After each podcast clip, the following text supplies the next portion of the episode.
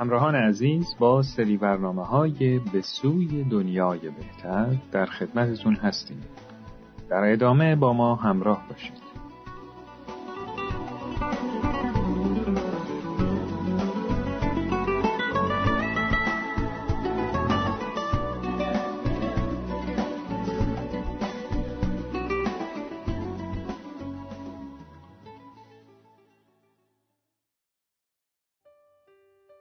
یکی از سوالاتی که از دیرباز بشر به دنبال جوابی براش بوده اینه که چطور میشه دنیای بهتری ساخت؟ این یعنی حرکت به سوی کمال. انسان به خاطر داشتن روح از سایر موجودات ممتازه و همین حقیقت انسانیه که ما رو به بقیه انسانهای روی زمین متصل می‌کنه. در طول تاریخ خداوند سلسله ای از مربیان الهی رو برای بشر فرستاده که به عنوان مظاهر ظهور الهی شناخته میشن. مثل حضرت ابراهیم، حضرت کرشنا، حضرت زرتشت، حضرت بودا، حضرت موسی، حضرت مسیح و حضرت محمد. حضرت بهاءالله جدیدترین این مظاهر ظهور هستند. که دیدگاه جدیدی از کیفیت حیات انسان و جامعه رو ارائه دادن. در این دیدگاه هر انسانی مثل یکی از اعضای هیکل انسانی فرض میشه که موفقیت و پیشرفتش باعث رشد و تعالی جامعه انسانی میشه که یک هدف دوگانه است یعنی رشد فرد و رشد جامعه حضرت بهاءالله بیان کردند که منشأ تمام ادیان عالم یکیه و در حقیقت ادیان مختلف بخشهای متوالی یک دین هستند.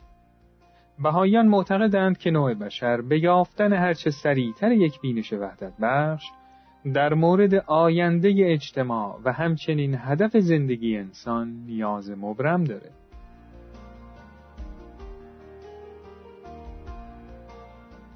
در این سری برنامه ها قصد داریم با هم به آشنایی و تفکر در آثار بهایی که در مورد راه های اصلاح و سازندگی عالمه بپردازیم. برای این کار بعد از شنیدن هر کدوم از این آثار سوالی مطرح میشه که به ما در فهم عمیقتر اون کمک می‌کنه. این طبیعیه که هر کدوم از ما ممکنه به هر سوال جوابهای متفاوتی رو ارائه بدیم. ولی توی این مسیر باید یادمون باشه که هر انسانی با توجه به میزان درکش از یک حقیقت به اون در زندگی شخصی خودش عمل می‌کنه. و اینکه درک یک فراینده که در اثر عمل و مطالعه و مشورت رشد می‌کنه. حالا اگه موافق باشید با هم یک سری از این آثار رو میشنویم.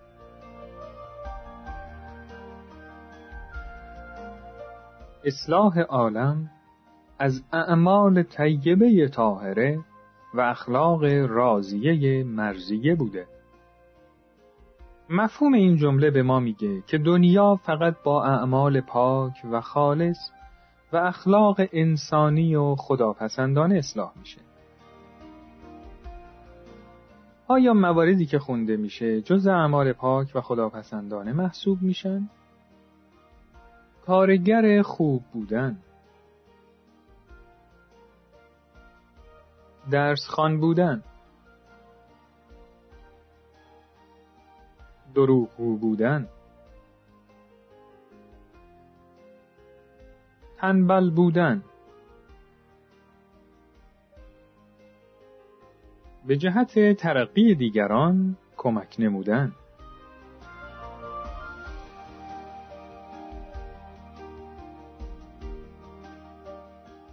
شنونده های عزیز نظر شما در مورد این جمله چیه؟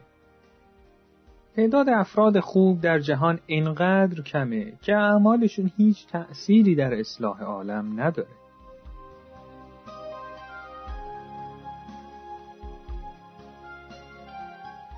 شما چه موارد دیگه‌ای در زندگی روزمرتون می‌شناسید که جزو اعمال پاک و خالص محسوب میشن؟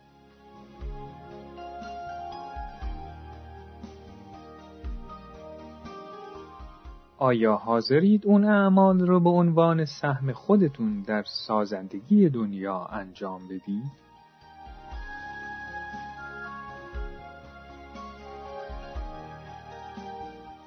اولین قدم در راه اصلاح عالم اینه که بتونیم اعتماد و اطمینان اهل عالم رو جلب کنیم و برای این کار مهمترین چیز اینه که حرفمون با عملمون یکی باشه در یکی دیگه از آثار بهایی می‌خونیم در سبیل نفوسی که اعمال و اقوالشان مخالف یکدیگر است سالک نشوید.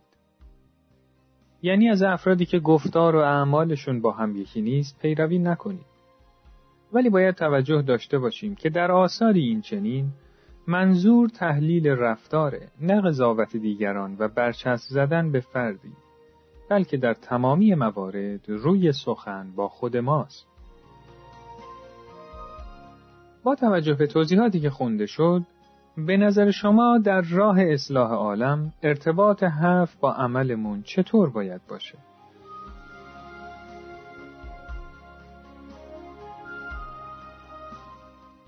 یکی از راههایی که به ما کمک می‌کنه تا حرف و عملمون یکی باشه اینه که هر روز روی اعمالمون تفکر و تحلیل داشته باشیم. در مضمون یکی دیگر از آثار بهایی اومده ای پسر وجود قبل از این که به حساب تو رسیدگی شود هر روز خود را ارزیابی کن. همراهان گرامی به نظر شما در زندگیمون قبل از این که ارزیابی بشیم چه کاری باید انجام بدیم؟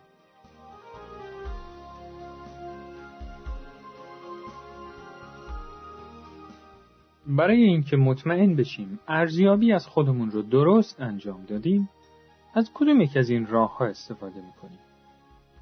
هر کاری که با آرا و نظرات افراد جامعه مطابق باشه درسته یا هر کاری که با تعالیم الهی مطابق باشه درسته